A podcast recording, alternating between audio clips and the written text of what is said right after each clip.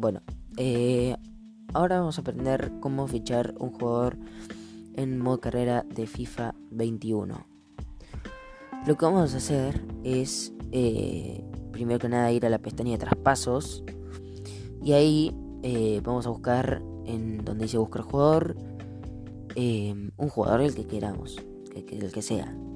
Y ahí lo que vamos a hacer es buscar, por ejemplo, no sé, Ansu Fati, si lo queremos fichar y vamos a preseleccionarlo en, en, la, lista de, posibles fichajes. Y ahí eh, vamos a, a, ver qué negociaciones tenemos. Tenemos dos negociaciones eh, que son las, las clave. Y tenemos la negociación eh, de compra, o sea, negociar compra. Esto quiere decir que vamos a tener que pagar una cifra X por tal jugador, como por ejemplo Ansu Fati, que cuesta 16 millones de euros. Eh, y lo que vamos a tener que hacer es pagar esa cifra por él.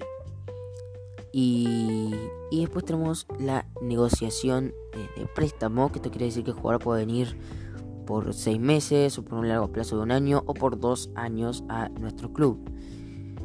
Y tenemos otra en la negociación que es eh, también con eh, una posible compra. Esto quiere decir que el jugador viene por por un por un año y lo podemos fichar después si es que nos interesa el jugador. Por ejemplo, eh, con orden de compra, que sería así. Eh, vos pones el fichaje, por ejemplo, Ansu Fati por un año.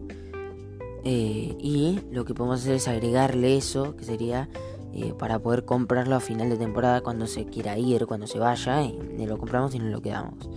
esas son todas las negociaciones que tenemos para fichar un jugador, el que queramos. Y ahora vamos con la siguiente parte, que sería el tema de la negociación de salario y de, tiempo de contrato y todo eso.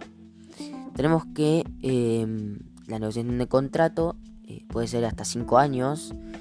Eh, podemos seleccionar la de 1 a 5 años. Después tenemos lo que vendría siendo la negociación de qué puesto va a ocupar en el equipo. Por ejemplo, puede ser esporádico como puede ser esencial. Y eso es muy importante para el jugador porque va a decidir cuánto tiempo va a jugar. Después tenemos la negociación de salario, que bueno, eso depende de cada uno, de cada jugador, de cada técnico, de cada club, en la situación en la que esté, cuánto se le puede pagar. Y por último tenemos también eh, lo que vendría siendo bonus, que los bonus son por ejemplo un delantero que haga 20 goles, sería la cantidad de dinero, yo recomiendo eso porque eh, gastar dinero innecesario y después tenemos la prima de fichaje, que lo que sería para el representante del jugador eh, por el fichaje. Así que bueno, eso es todo. Eh, se lo puede hacer con cualquier jugador, obviamente. Así que bueno, espero que te sirva.